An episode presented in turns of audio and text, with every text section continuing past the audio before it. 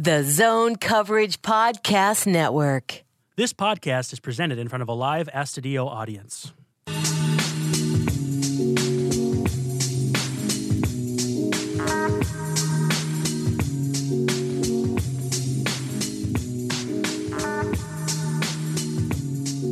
Hey, hey, it's Midwest Swing, part of the Zone Coverage Podcast Network. You can find Midwest Swing on Twitter at Midwest Swing Pod and Zone Coverage at Zone Coverage MN. I'm your host, Brandon Warne. You can find me on Twitter at Brandon underscore Warne. Working the dials and pushing the knobs across the room is Justin, the producer, at I am Justin Bailey on Twitter. And across the table from me is co-founder of Zone Coverage at T Schreier3. What's up? I'm here. I'm coming from the uh, that first game against the Yankees, which was it's kind of wild. Bomb Central. And before we get to today's guest, thank you so much for your reviews on whatever podcast platform you are listening on iTunes, Google Play, Spotify, Stitcher, Libsyn, the funky purple little icon on your iPhone, whatever you want to call it. Uh, give us five stars on there if you like the show. If you don't, hit us up and let us know what we can change. Slide into those DMs. But again, those those reviews are very big for us in terms of moving up the charts to make us look a little more legitimate than we are. Actually, no, hopefully we look as legit as we are, but just keep giving us those reviews. Uh, thank you so much. We can't do the show without you, so thank you for your support. Now, on to today's guest. He is a recurring guest or a returning guest. You can find his work both on Baseball Prospectus and on the, uh, excuse me, the, uh, what's the name of your newsletter again? This is Matt Trueblood, M.A. Trueblood. Is, uh, I, I, keep thinking spinning yarn, but I know that's or rubbing mud. That's on Baseball Prospectus. The name of your uh, newsletter is what? Penning Bull. Penning Bull. That's right. That's right. So make sure to check that one. out. I believe it's what eleven eleven per year.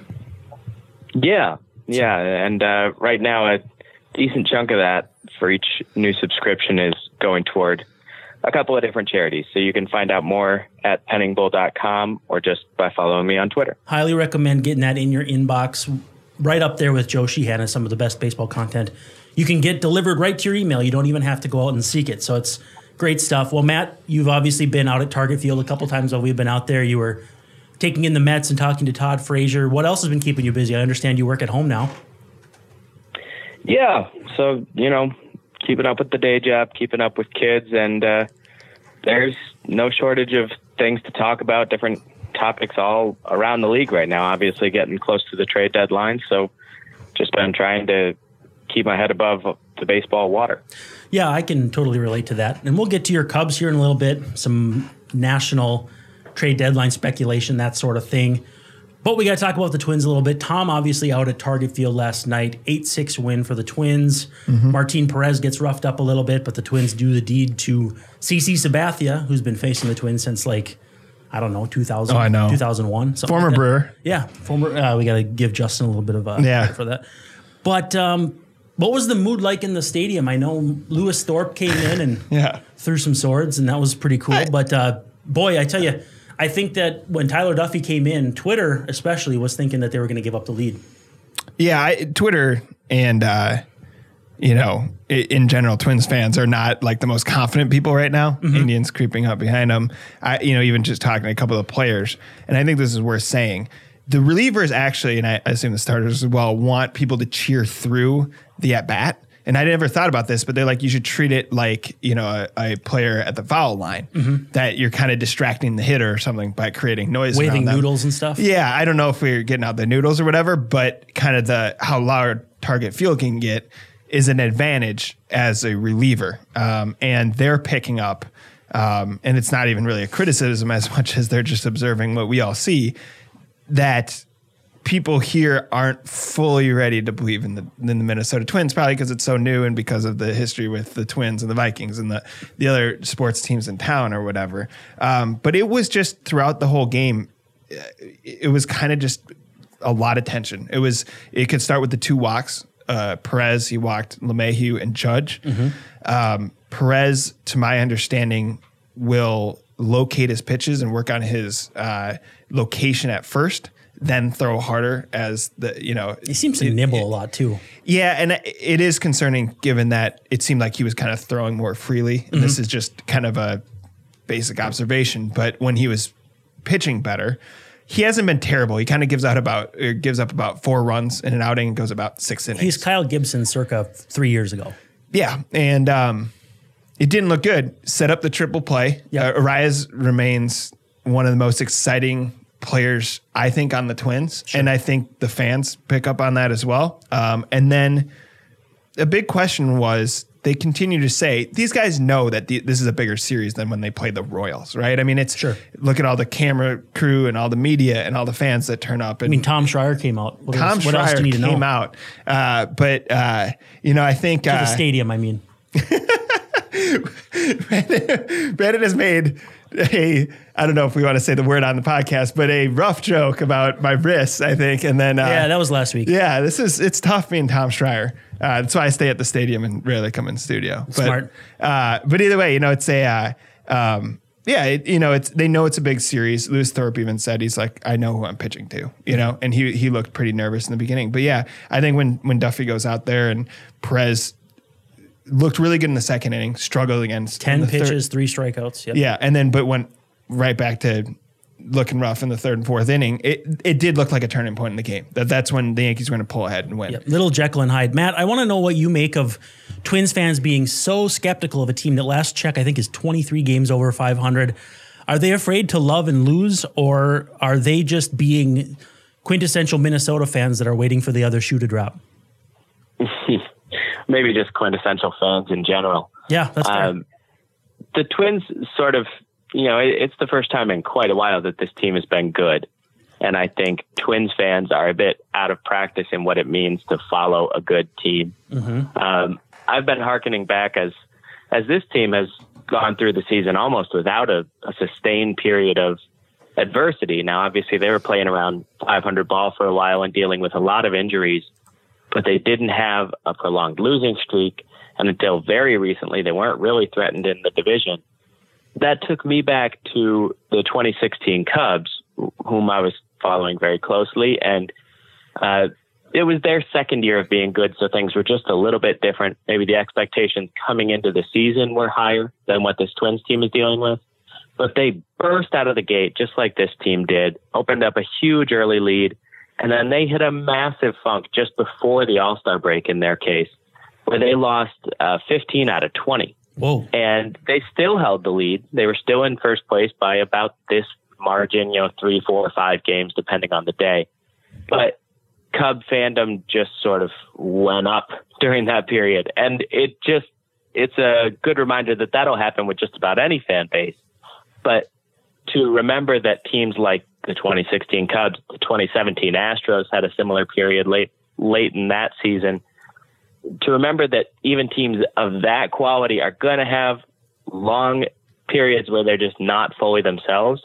If you remember that and you sort of keep it in the back of your mind as you watch them go through what's been an up and down, but not altogether bad period over the last few weeks, um, I think that's the thing that Twins fans are still trying to remember how to do because it's been so long since they were good. But it's a it's an extraordinary team, and they're going to keep plugging. I think we're going to see them hit their stride again pretty soon here. Yeah, and as I sit here right now, and I suspect you might feel the same way, this is a team that can win the World Series. I mean, I'm not saying they're going to. There's never really a prohibitive favorite in the sense that, you know, over 50% because you've got the field to play against. But if you were to ask me right now if this team has a chance to win the World Series, I'd unequivocally say yes. Would you be in the same boat? Yeah, absolutely. Uh, any team that figures to make the playoffs has a legitimate chance to win the World Series. Now, we know better than we thought even five, six years ago, where we would all sort of chorus as October began. The playoffs are a crapshoot. Variance Yep. swamps everything. Any team that gets here can win it. It's not quite like that. But the Twins are very likely to win their division and go into the playoffs in a strong position in that sense. I think with their soft schedule down the stretch, there's a good chance they're going to have home field advantage, at least in the division series, maybe in the championship series. And then what it comes down to is are they going to get a little help here at the trade deadline? Are they going to, when October comes, be fully healthy, which we haven't seen them be in a month or so now between Byron Buxton and CJ Cron, Max Kepler and Eddie Rosario playing banged up. Mm-hmm. If they both have a reinforced pitching staff and a relatively healthy positional core, when the playoffs open, there's still a real good chance that they're the American League favorite. That I'm writing out playoff predictions on the eve of the postseason and saying it's going to be a cold World Series. well, that's nothing to sneeze at, but Tom's going to give it. Oh, a go, God. give it a go anyway. But Tom, uh, wh- where do you stand on this? Well, uh, yeah, I'm recovering from my sneeze, which was massive and nearly blew out everyone's ears.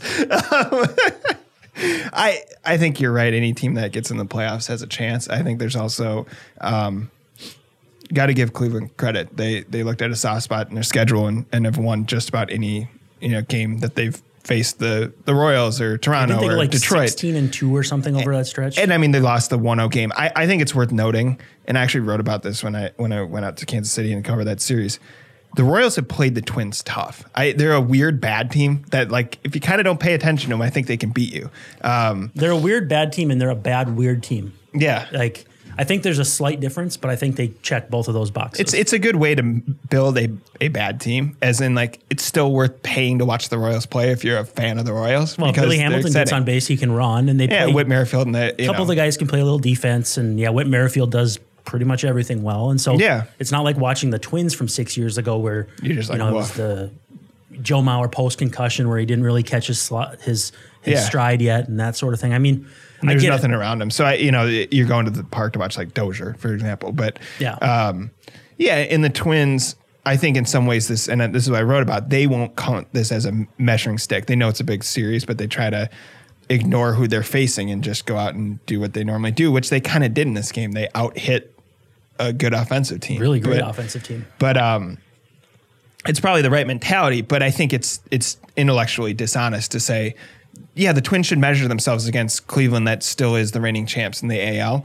They should measure themselves against Oakland, that's probably the second wild card team and is made up of A lot you know, not- mostly former Twins. yeah, and, and- right, and not necessarily big name players, but uh, they're kind of like the Twins, as in they're they're kind of a sum of their parts. It, it kind of works out with uh, how the roster is constructed, and the Yankees because they. It's crazy to me that you know Minnesota actually won the series against the season series against the Astros, four but out of seven, I think. yeah, but were blown out in the three games they lost.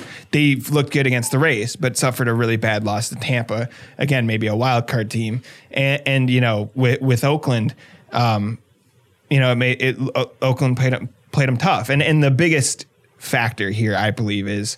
Um, I think Rogers is fine. I know he just blew a save. He, he'll be good. I think that Rosario's, as long as he's healthy, is a star player. But Byron Buxton, if he's not in the lineup, it makes a huge difference because he's a pivot- it's basically the pivot point for this team. yeah. Yeah.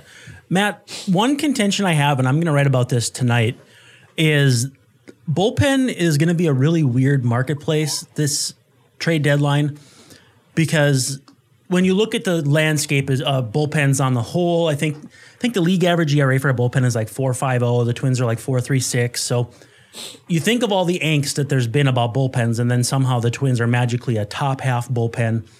Last night I looked on Fangraphs; they were fourth in win probability added, which I mean every every bullpen stat has its pros and cons, but they've had some guys who've pitched really well in high leverage spots. Taylor Rogers comes to mind.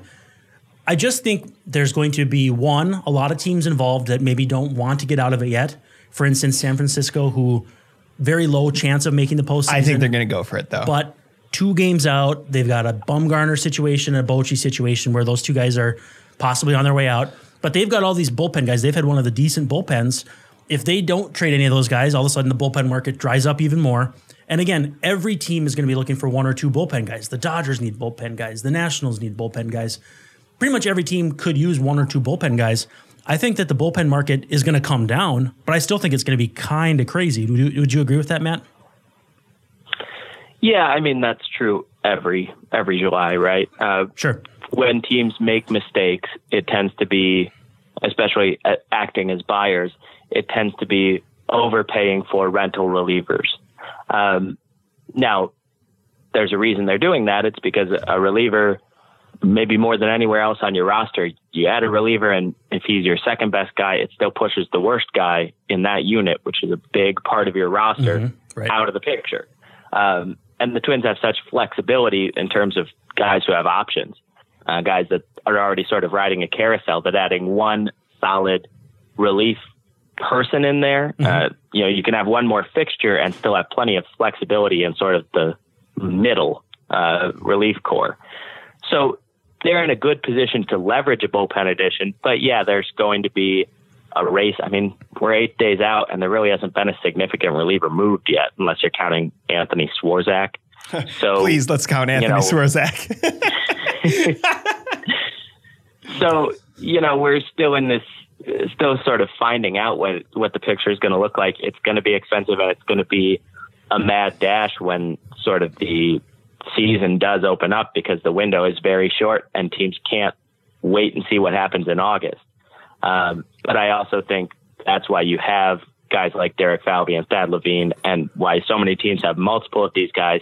You can have more than one phone line working at once and you can have multiple executives who sort of check each other if one is uh, on the precipice of making a deal that maybe they could price out better or maybe it's because the you know the top evaluator is in love with a particular guy the other one can sort of balance them out so i do think they're going to have something to sort of temper that danger, but it's going to be a wild market, and the Twins, I think, are pretty committed to making some sort of move within it. And so, you know, it, what happens there is impossible to predict. Yeah, I think creativity is going to be their best characteristic. If it's going and getting like a Mychal Givens who's having a little bit of a down year but has another year of control, or Ian Kennedy whose contract situation maybe isn't that exciting, but he's having a great year. Shane Greene's got another year of control. I mean, each of those guys are going to have their price, and, it might be more than Twins fans are comfortable giving up prospect wise.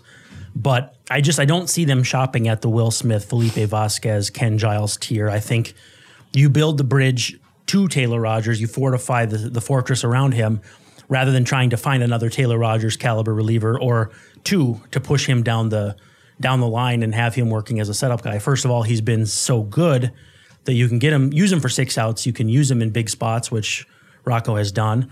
But I just think if you get if you get yourself in a box where you're like, well, we got to have someone better than Taylor Rogers or or two guys as good as that, then you start checking off boxes and, and trading prospects that maybe you're not comfortable trading for guys who could just as easily get hurt or have a, a two month slump, which for a reliever kind of ruins the season. I just think they're they're going to be creative. I think they're going to go off the radar and maybe acquire someone we're not thinking about. I mean, is it Sam Dyson? Is it Trevor Gott? Is it someone that Twins fans have no idea who it is? I think that's very possible. Well, I've got a name too. Sure. this is one I've just started sort of pondering today. How about Hansel Robles with the Angels? Sure. Why not? Um, you know, a pickup from who was available on waivers just over a year ago but he is now consistently hitting 98 with the fastball. He's the Angels have sort of gotten their hooks into him, and he's changed up his pitch mix. How he's, often he's their Liam Hendriks. Things. He's their Liam Hendriks. Yeah, and I think it's for the Twins. A Robles, they have some team control on him beyond this year if they wanted to go get him. B, this is a front office that they've worked well with. Uh, the Angels and Twins have gone back and forth pretty frequently. Uh, in fact, when they just did this round of DFAs, was it Adalberto Mejia who landed yep. in Anaheim? But you've got the Alex, uh, the Alex Meyer deal with Santiago and Ricky Nolasco, and yeah, they, have done some they've done some deals recently. Right, and I think that one predates Falvey and Levine, but maybe I'm misremembering I think, I think the timeline. Right. But when you're looking to make a deal in a compressed time frame, it helps to find a front office you're familiar with and one that values players in a similar way to you. And that is true of the Angels and Twins. And then the last thing is that Robles gives them a chance to successfully do what they tried and failed to do before the season, which was to add a guy and what the guy they added over the winter was Blake Parker, where they could say, we know Taylor Rogers is our relief ace, mm-hmm. but we're going to add Parker and make him our nominal closer to give Rogers some flexibility and allow Baldelli to comfortably remove Rogers from a game and not feel like, okay, once he's in, I have to push him for whatever it might be, whether it's three or eight outs to get to the end of the game. He wouldn't have to do that if Parker had worked out the way that they had hoped he would.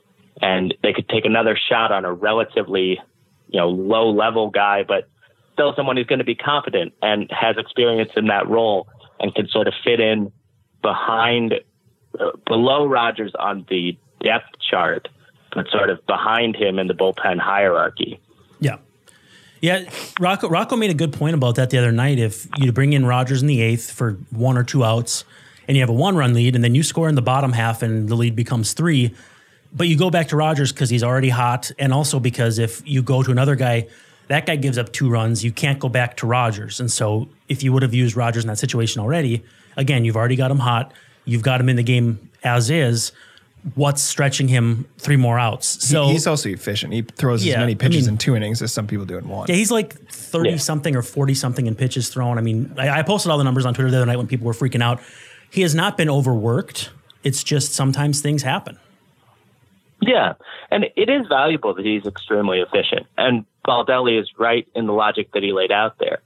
At the same time, no matter how efficient you are, a certain level of usage does pile up and diminish your effectiveness. It's not that it's putting him at a massive risk of injury or that he's just going to collapse.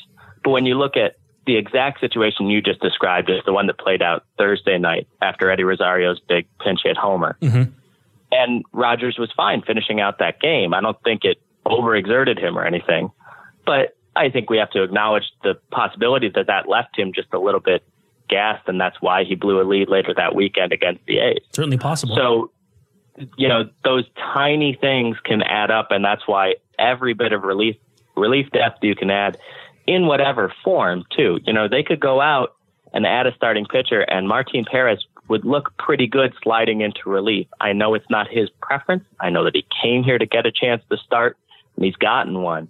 Uh, but if they were to go and add a starter and just slide Perez into the relief role that they sort of have standing open right now for a lefty who is not being used as the relief ace like Rogers, that can work too. But every bit of depth that you add has a trickle up effect in terms of making the guys who are already in your bullpen and whom you value most highly a little less uh, hard worked. Just along those lines, what do you guys think of? We've seen Kohl Stewart come up and, I, I you know, looked all right in relief, um, and you know Lewis Thorpe looked great. They'll give you some length too. I, are those two guys?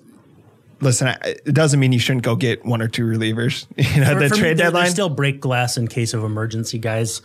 I Um, mean, are they viable arms? I guess that's what I'm asking. Do they give you depth in the bullpen? mm. I think you'd rather break them in as long uh, guys who give you length and not really have to rely on them late in games like they did with Thorpe last night. So to me, it's not going to keep you from making any moves. I mean, it's a nice story that Thorpe did what he did. I mean, could they stay up? I guess that's what I'm asking. I don't. I just. I don't know. I don't think so. Matt. I think they're going to stay on the Rochester shuttle Yeah. throughout August.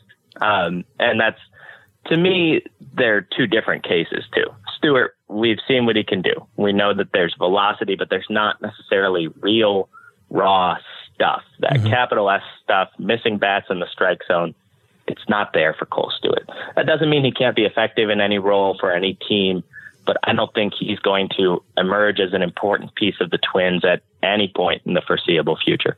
Lewis Thorpe, that's not necessarily true. Sure. Um, so you could see him shuttling back and forth throughout the rest of July and through August.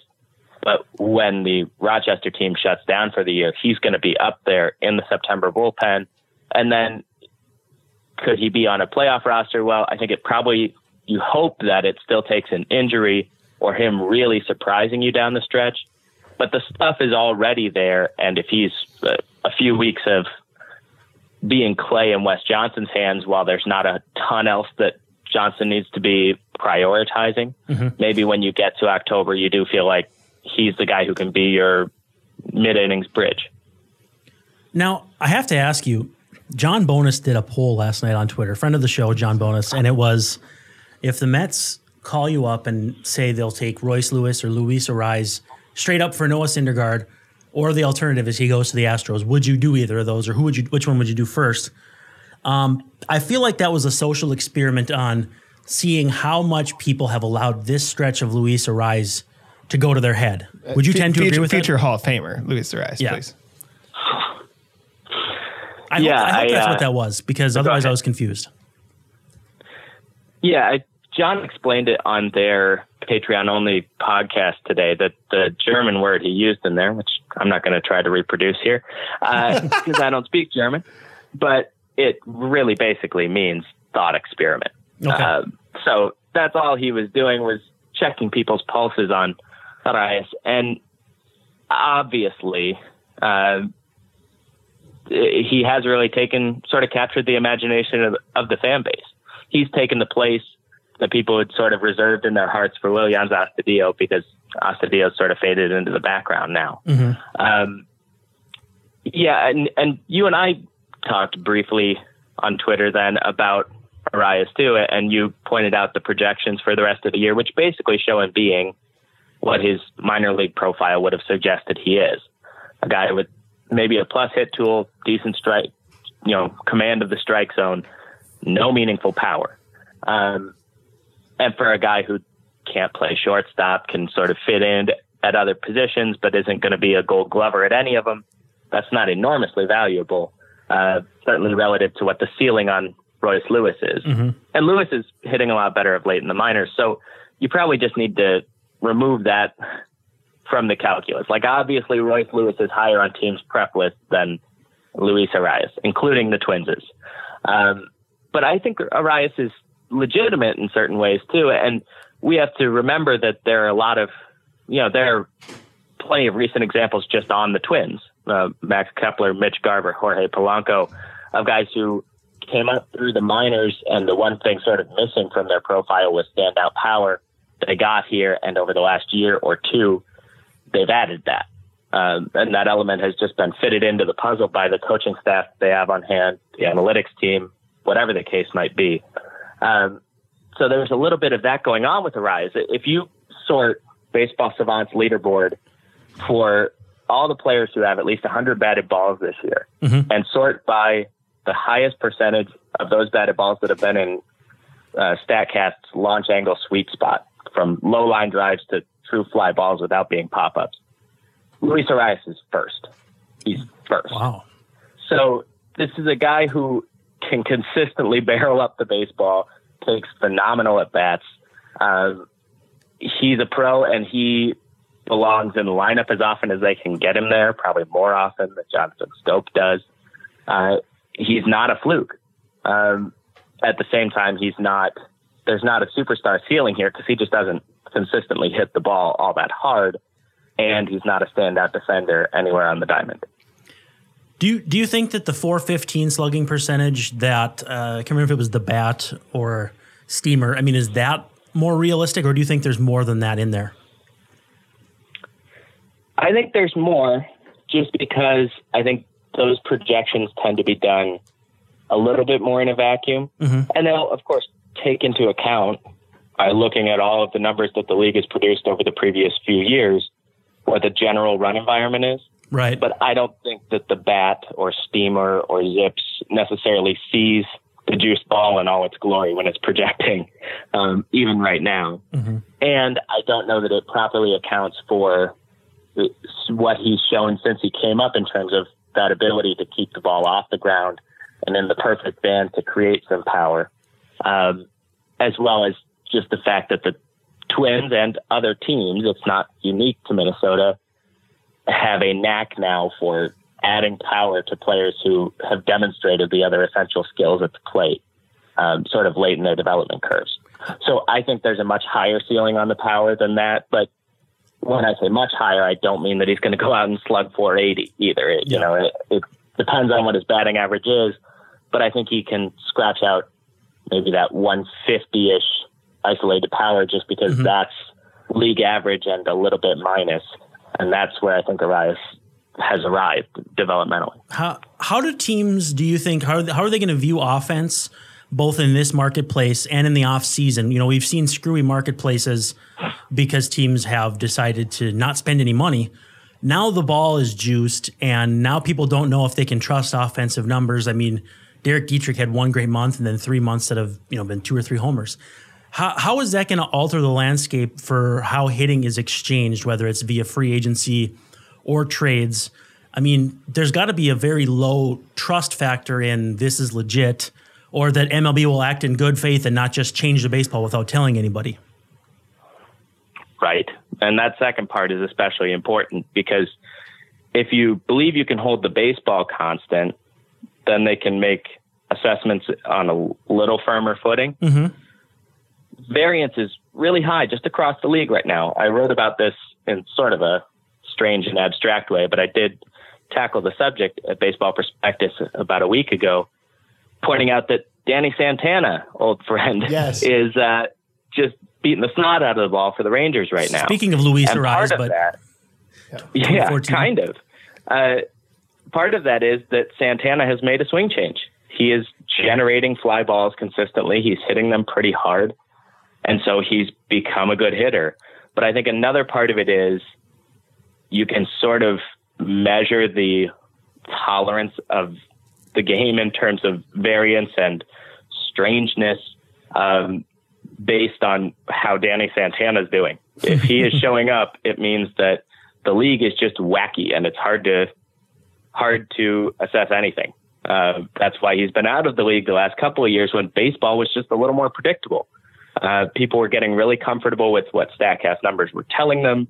They were good at evaluating players and developing players, and they felt like they had a handle on who was good and who was bad, and it stayed relatively stable. And that's just not the case right now. And I do think that's going to affect what anyone's willing to pay, how anyone feels in terms of do we go for it right now? Do we sell off those team level decisions we were talking about earlier? Um, there's a bit of chaos that's just sort of infecting everything from the player market to front office decisions at a macro level as we approach the deadline. So I want to ask you about the deadline from a macro sense. What storylines intrigue you the most as we go into the last week here? Well, I think probably the Giants. I think they're mm-hmm. they're going to intrigue everyone just because they have pieces with a lot of name recognition attached to them. What grabs me about it is they knew coming into the season that their plan was to use this year to continue and sort of accelerate a rebuild. They didn't expect to be this competitive. They have a new GM who thinks like you know, the rest of the league basically thinks they had been a little bit less of a quantitative team, but that is what they are at this point. Um, and so they have to still be looking at themselves and saying, our run differential is not great. Uh, the things that underlie a run differential, not great. There's no indicator that says we're going to continue to compete. Right. But at the same time, as you already mentioned, it's hard to say goodbye to Madison Bumgarner. It's hard to say goodbye to Bruce Bochy. Uh, and as long as you're nominally in the playoff race, does it sort of paralyze you? I- um, go ahead. I just want to pause on that point real quick because I feel like in some ways that was the Twins, or even maybe like I don't know the Phillies as well, but I felt like the Phillies kind of held on to the old old guard that got them to the World Series probably too long. Uh, is this actually a bad position for the team to be in, where like it's really hard to tell your fans, hey, this guy who brought you guys, you know, or these two guys who brought you guys, you know, World Series wins after that long drought might not be the best people mean, for baseball in today's That, game. that's why you're paid to make those decisions to make the ones that are going to drive fans away, but will bring them back in the future when Joey Bart is ready to ascend upon the Bay Area. But yeah, I, I don't envy the the task that Farhan Zaidi and his cohorts have in San Francisco right now.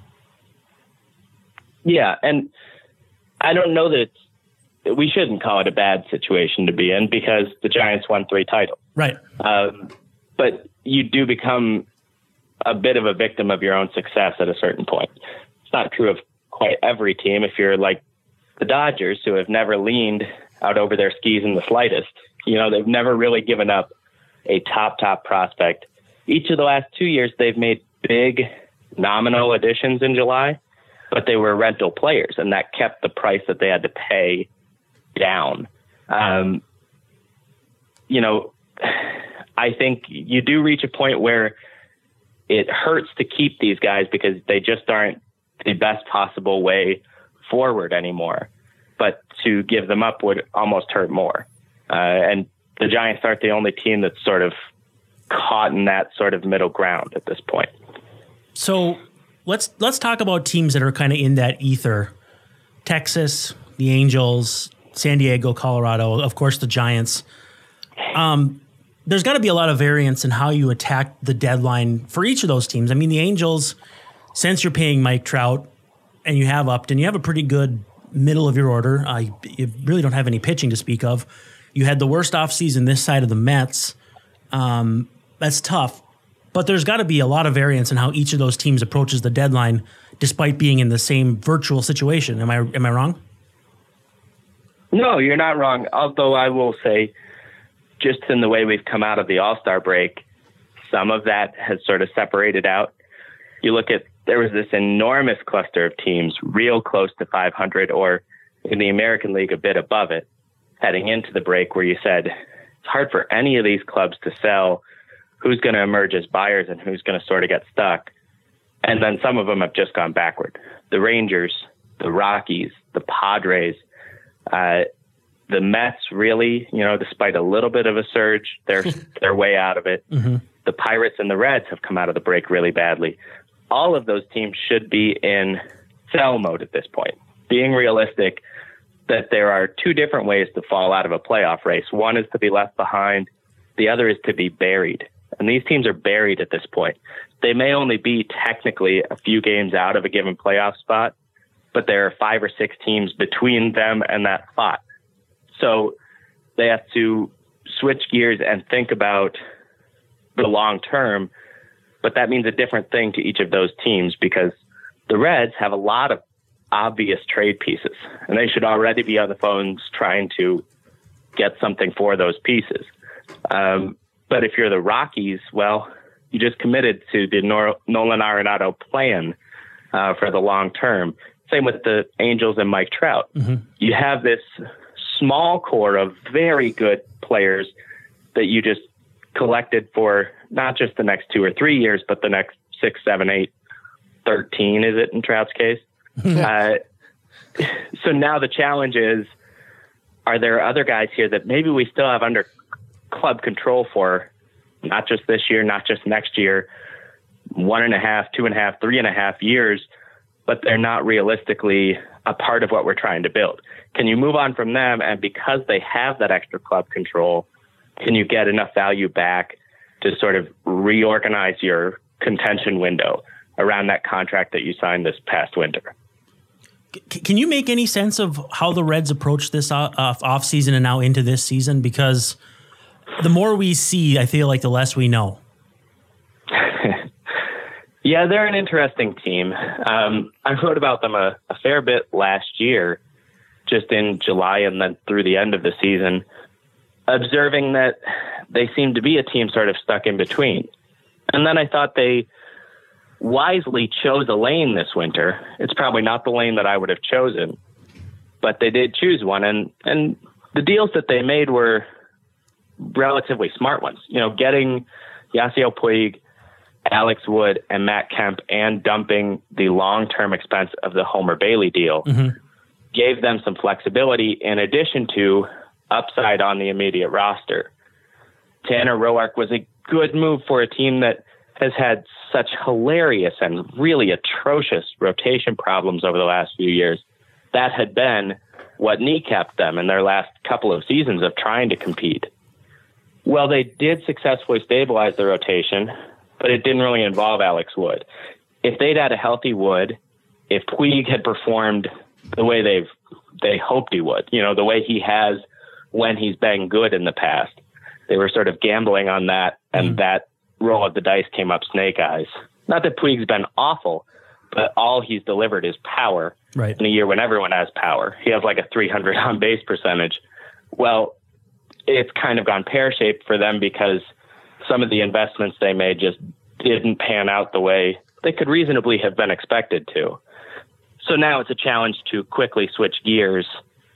Um, but unlike some of those other teams that we just listed, they're not locked into so many things that they don't have the ability to do that as long as the front office and ownership, which is the big challenge in Cincinnati, getting ownership to be realistic about the fact that we're not going to win anything this year let's cash in and see what we can do over the next two or three. Just just real quick, because Justin Bailey here, our producer, diehard Brewers fan. Just out of curiosity, how did you see the Reds coming into the season? Because they did make these interesting moves. However, they didn't seem like a threat, probably. Um, I think they looked interesting. Uh, I was pretty curious how the Puig thing was going to work out. Um, there was some talk that the Brewers were interested in him last year. I didn't think Puig would take too well to playing in a small market like Milwaukee or Cincinnati. Um, but I, th- I think there was there was a lot of potential going into the season. Um, I don't know if anyone expected them to make the jump to beat out Milwaukee or Chicago or uh, St. Louis to make a run at the division. Um, but I it, we took them a little bit more seriously than we had in years past, for sure. I think that's reasonable. So, Matt, from where you sit right now, one week plus one day from the trade deadline, who stays and who goes? Your Bumgarners, your Stromans. If you want to go as deep as Syndergaard, some of the bigger names, who stays and who goes?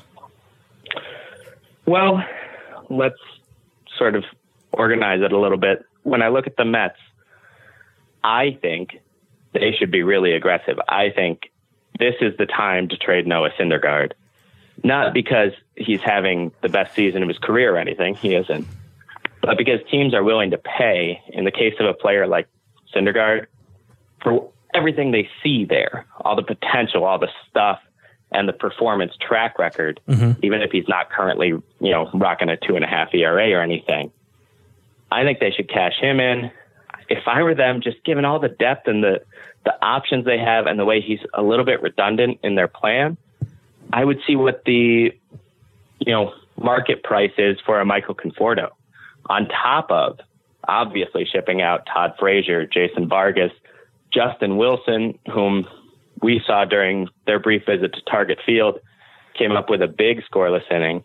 He's turned it around this year and only has this year and next of club control on a pretty cheap contract. They've got a lot of pieces they could cash in. I think there's almost no chance they will uh, because Brodie Van Wagenen is new to the role, trying to prove that this massive screw up of a season that he's orchestrated is not just a massive screw up. So I think you'll see them trade off Todd Frazier, Jason Vargas, maybe Zack Wheeler if he's healthy.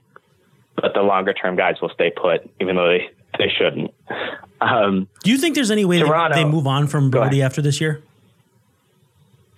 from Brodie, I mean, it, it seems hasty, but this is the Mets we're talking Yeah. about. well, it's the Mets we're talking about, but the one thing the Mets never seem to be is hasty with a front office decision. Mm, that's true. Sandy Alderson was there forever. Yeah. As long as the Wilpons are there, I think you can count on a GM not being fired until a year or two after they should be.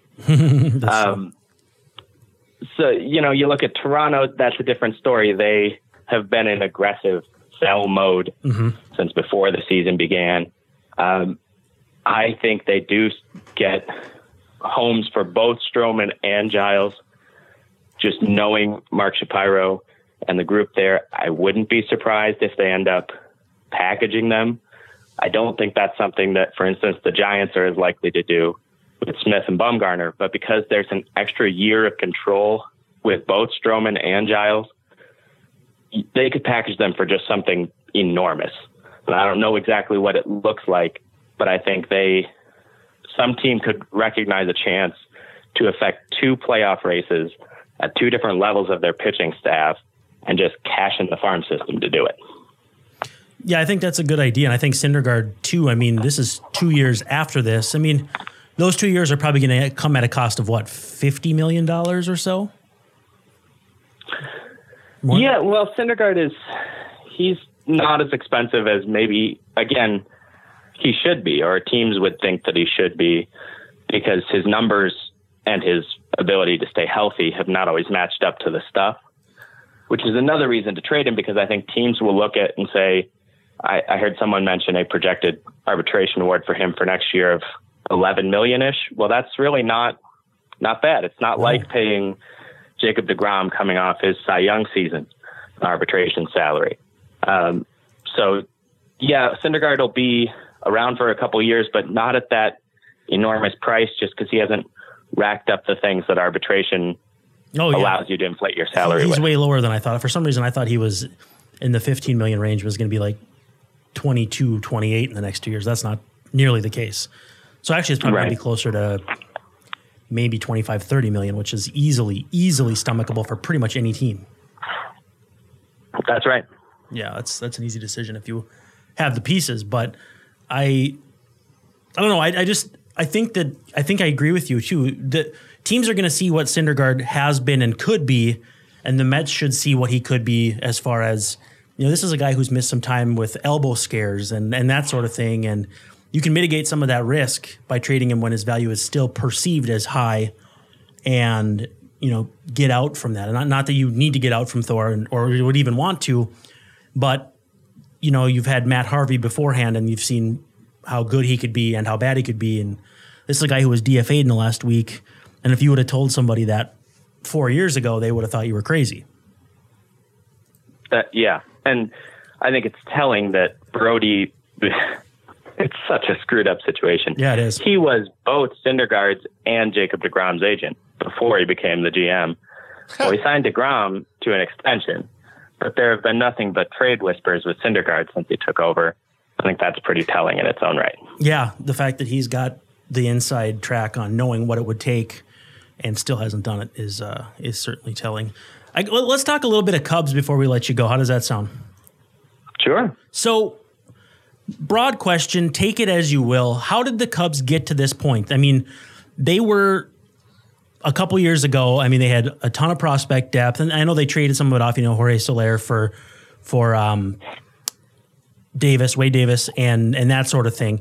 But how have they gotten to where they are now, where they're cer- certainly still good, but they have some more flaws? Things have been. Uh, they, they haven't progressed in a way that I think they maybe would have imagined two or three years ago. How have they gotten to this point? Yeah, uh, they're the team I was alluding to when I mentioned that the Giants aren't the only team who is currently a bit of a victim of their own success. When you have a an organization that succeeds as thrillingly as they did just a few years ago, um, and it's a young team that you know you have locked in for several years to come, there can come or sort of creep in a certain level of stagnation.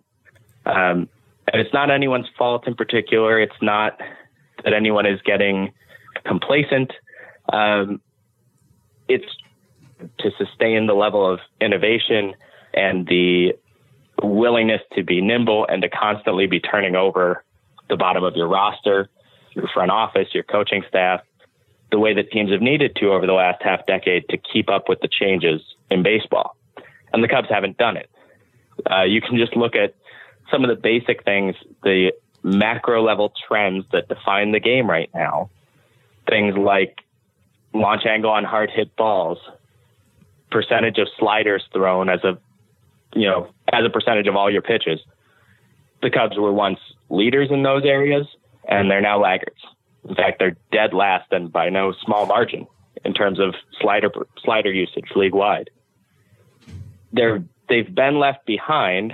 It's not because Theo Epstein isn't smart uh, anymore or willing to innovate, but because they had a significant amount of brain drain. Some people just getting hired to better roles in front offices where those roles were available uh, shortly after they won the World Series when those roles weren't available in the Cubs front office. That makes sense. Mm-hmm. Um, they have held on to guys because not just for emotional attachment reasons, but because those guys showed them what they're capable of in that 2015, 2016, 2017 arc.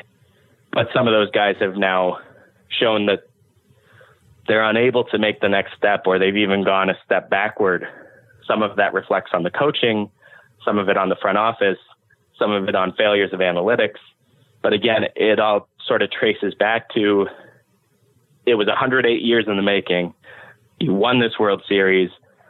Things sort of got ossified after that. And it's natural, but it's very frustrating for fan base, players, coaches, you know, front office staff. It's frustrating for everyone involved. No one's trying to let it happen, but it's just something that happened and they weren't able to prevent it the way they hoped they could.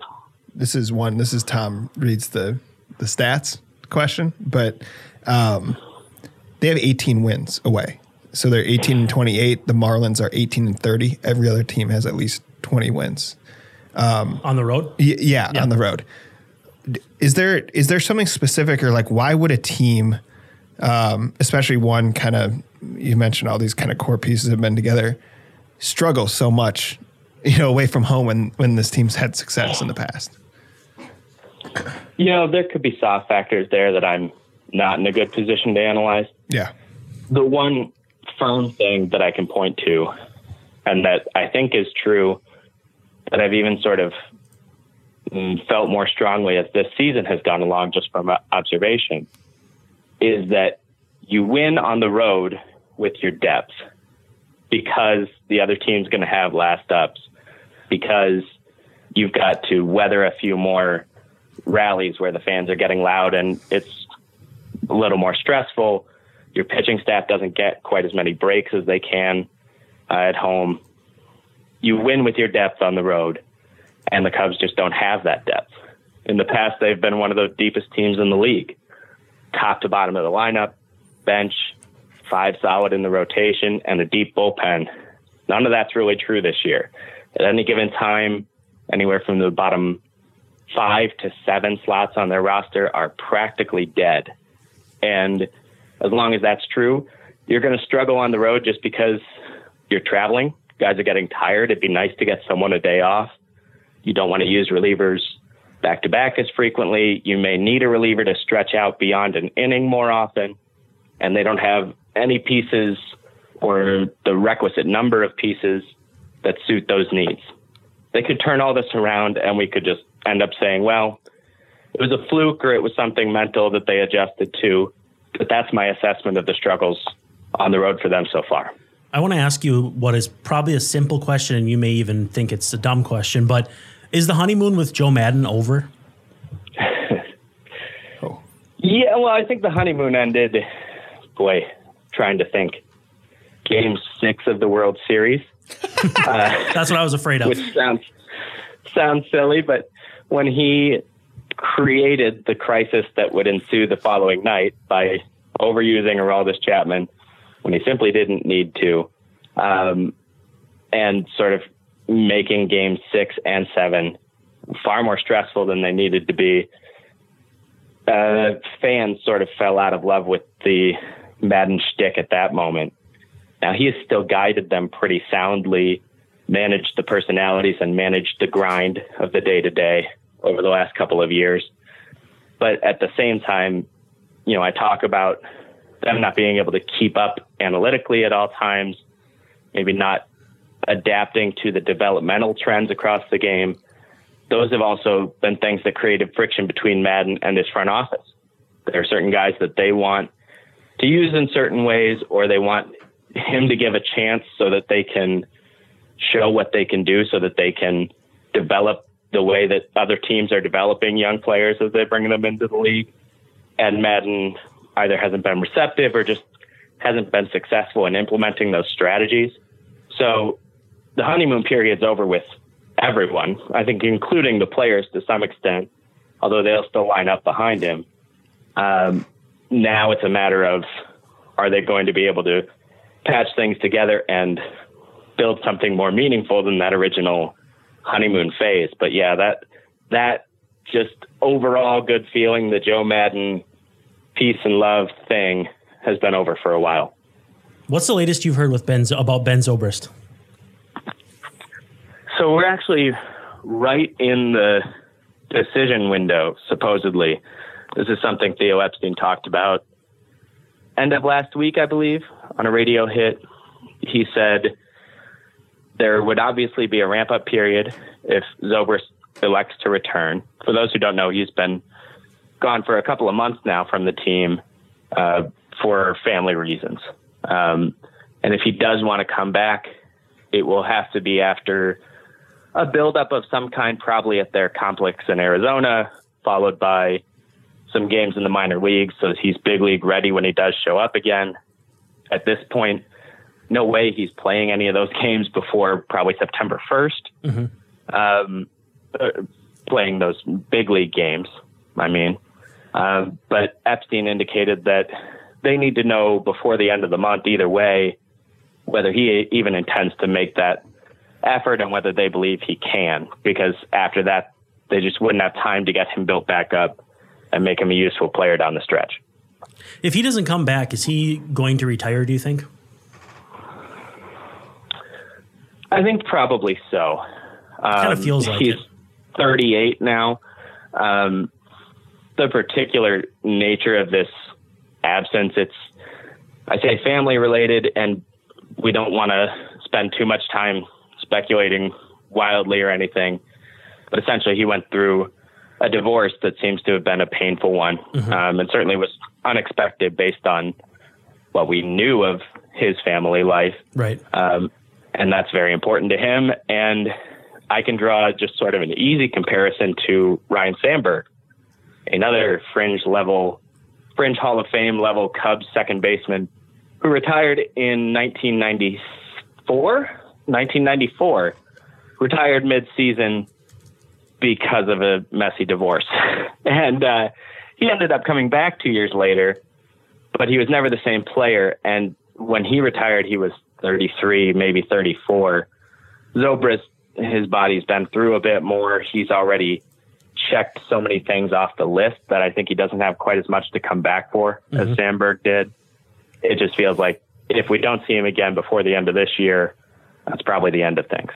Before we, Ryne Sandberg, 34 and 94. Okay. Well, before we let you go, let's ask you about the Cubs deadline and what you expect. Um, does a guy like Nicholas Castellanos make sense to you? I know he's been rumored. I mean, what kind of positions are they looking for that you think actually make sense for where they're at? it's pretty clear at this point that they do want to add something, whether it's Castellanos or someone else, a bat that lengthens the lineup. Maybe not in an everyday way. You know, Castellanos is a guy they might get off the field against certain right-handers. He's not a great fielder, as people who watch the AL Central know pretty well Yep. uh, no matter where you put him, he's not helpful on defense. Uh, he can mash lefties. He hits righties well enough that they can pencil him in there if they feel like the matchup's good. That's it feels like right now that's the level they're shopping at. Um, they're also looking at left-handed and right-handed relievers.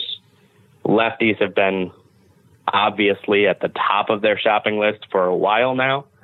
Uh, but now with Pedro Strop scuffling really badly over the last few weeks and for most of the season, if we're being fair, um, they may need to look at adding a right-handed piece to the bullpen too. This is where I talk about their depth just really failing them, and where you can see how it's harder to imagine a trade deadline just fixing that because you're not talking about one addition, you're talking about two or three, hopefully. Um, and they've already made one in Martin Maldonado, but he just doesn't move the needle that much. I think Castellanos is a decent fit. I think any number of relievers could be a decent fit. But I also think this team may be reaching the reckoning point that they briefly look- looked like they might avoid. Leading into the All Star break, Theo Epstein was talking about if we don't start playing better, we're going to have to make some hard decisions. This core that we've ridden with for so long, we're going to have to shake things up a bit because we have the future to look at too. And this team is just playing mediocre baseball. Well, then they got hot for about a week and a half, and everyone sort of forgot that as a possibility. I don't think you'll see the Cubs act as sellers, but I, if I were in that seat, what I would be looking for are creative ways to, without significantly damaging this year's team, improve next year's team from the top of the roster down. Let me talk to the Mets about a guy like Conforto. Talk to the Rangers about Joey Gallo and see just how crazy you have to get to make something like that happen. Mm-hmm. Somebody who really beefs up your lineup, rounds out your roster, and not just for this season, but into the future. And then you can start adding again at the edges over the winter. So I was going to ask real quickly, poll the room here. Cubs, Cardinals, Brewers. Where do they finish up at the end of the year? I would go Cubs, Brewers, Cardinals in that order. Um, Justin, how about you? He's got to get plugged in here. Brewers, baby. Justin, you got to rank the other two teams. Like what the what the hell is that answer? Yeah, I think um, uh, we'll go. I think the Cubs, honestly, probably What inch, the inch hell? out the Brewers. Um, the, I, the Brewers have not looked great as of late. Um, but They just we'll- need to trade for Jonathan Schoop. yeah, everything will be fine. We'll uh, we'll go Cubs, Brewers in the wild card, and then uh, St. Louis. down in third How place. about you, Matt? I think the Cubs have the lowest floor and the highest ceiling. The Cardinals, the highest floor and the lowest ceiling. um, I think if you'd asked me even just a few days ago, I'd have said Brewers, Cubs, Cardinals. Now, because the Brewers have lost Brandon Woodruff, um, Yeah, and it just doesn't seem like that bullpen's going to come together the way they've hoped. I'm going to say Cubs, Brewers, Cardinals, but it's going to be breathtakingly close as as it is right now. Okay, so one of the the last thing I want to ask you, I mean, are, are the Cubs in a weird spot? They what, what do they have in terms of immediate help at Iowa? I know they brought up um, I can't think of his name. He's been playing. Uh, he's been hitting.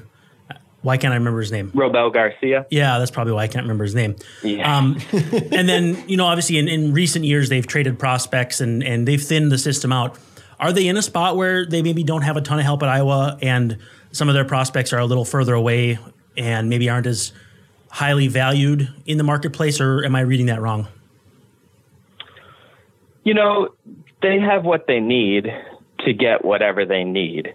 Most teams do. And I think we sometimes, just because there are any number of players who, because of their circumstance and the team's circumstance, won't be traded, we kind of think of them as non assets and we start going, well, this team doesn't have enough to acquire that player. Mm-hmm.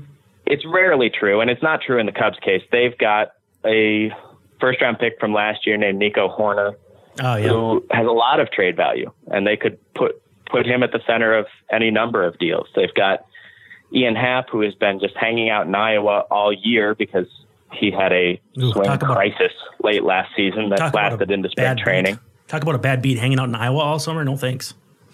Yeah. Uh, he certainly has viewed it that way too. Mm-hmm. Um, but he's hitting really well over the last month or so. And there's a lot about Ian Happ that will intrigue other teams. For sure. They have pitching further down the system that's pretty impressive. They don't have a lot of instant help that they can call up from Iowa. It would have to be Happ or some of their very high, um, high volatility relievers, guys like Dylan Maples, who might strike out the side or walk in three runs on any given night. Um, so if they're going to get help, it has to come from outside. They can get pretty much whatever help they need if they really want to go that bold. But I'm not sure that they have enough faith in this roster this season that they're going to want to just supplement and drain their farm system. It would have they'd have to really feel like they're in a position to put the pedal down, not just win the division, but be serious World Series contenders, and you know that that player would be controlled beyond this year, so that it doesn't hurt as much to give up a significant portion of the farm. Yeah, it sounds it sounds to me like a similar tack that the Twins will take, where they don't want to go all in on this season. Obviously, the Twins for different reasons than the Cubs, but if they want to give up something of consequence from the minors, they want it to be with multiple shots at the division, at the pennant, at the World Series. So that's why I think Marcus Stroman makes more sense than Madison Bumgarner, for instance, for the Twins, and probably why you would view certain trade candidates for the Cubs through the same lens. Is that pretty close?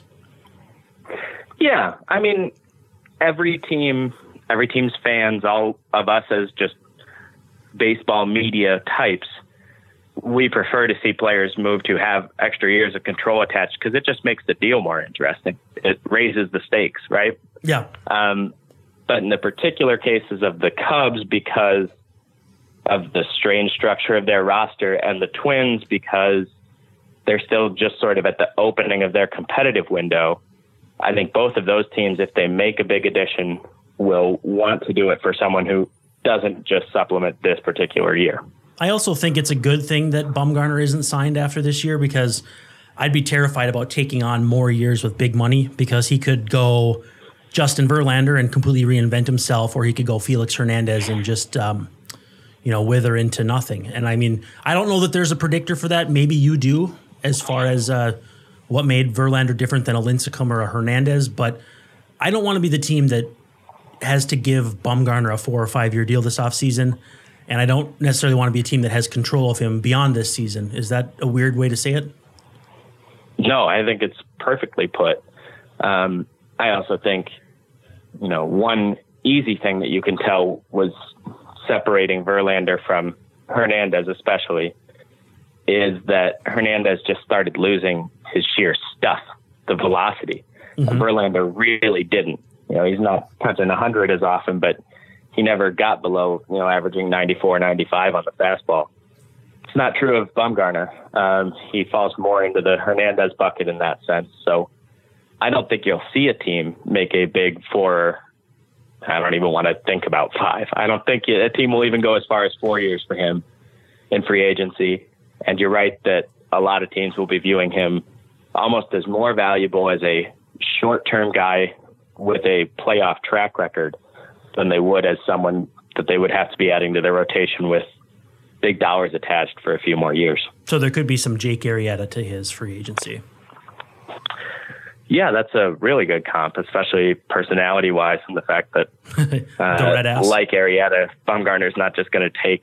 Well, okay, if you guys say this is what I'm worth, that's that's not really how either guy works. He just takes off on his dirt bike, never to be seen again. But uh, Matt, thank you so much for your time. Uh, maybe we'll get you after the deadline for some analysis, some hashtag analysis. Otherwise, hopefully, we'll see you out at Target Field real soon. But uh, follow him on Twitter at ma trueblood. Make sure you subscribe to Penning Bull or Baseball Prospectus, or why not both? Check out his work. Again, thank you so much for your time. Sounds great. Thanks, guys. All right, guys. Thank you so much for this week's episode. For we got uh, Tom Schreier across the table. We've got Justin Bailey doing the production. This is Brandon Warne saying thank you for checking us out. Tune in next time for an all new edition of Midwest Swing, part of the Zone Coverage Podcast Network. Rock over London, rock on Chicago.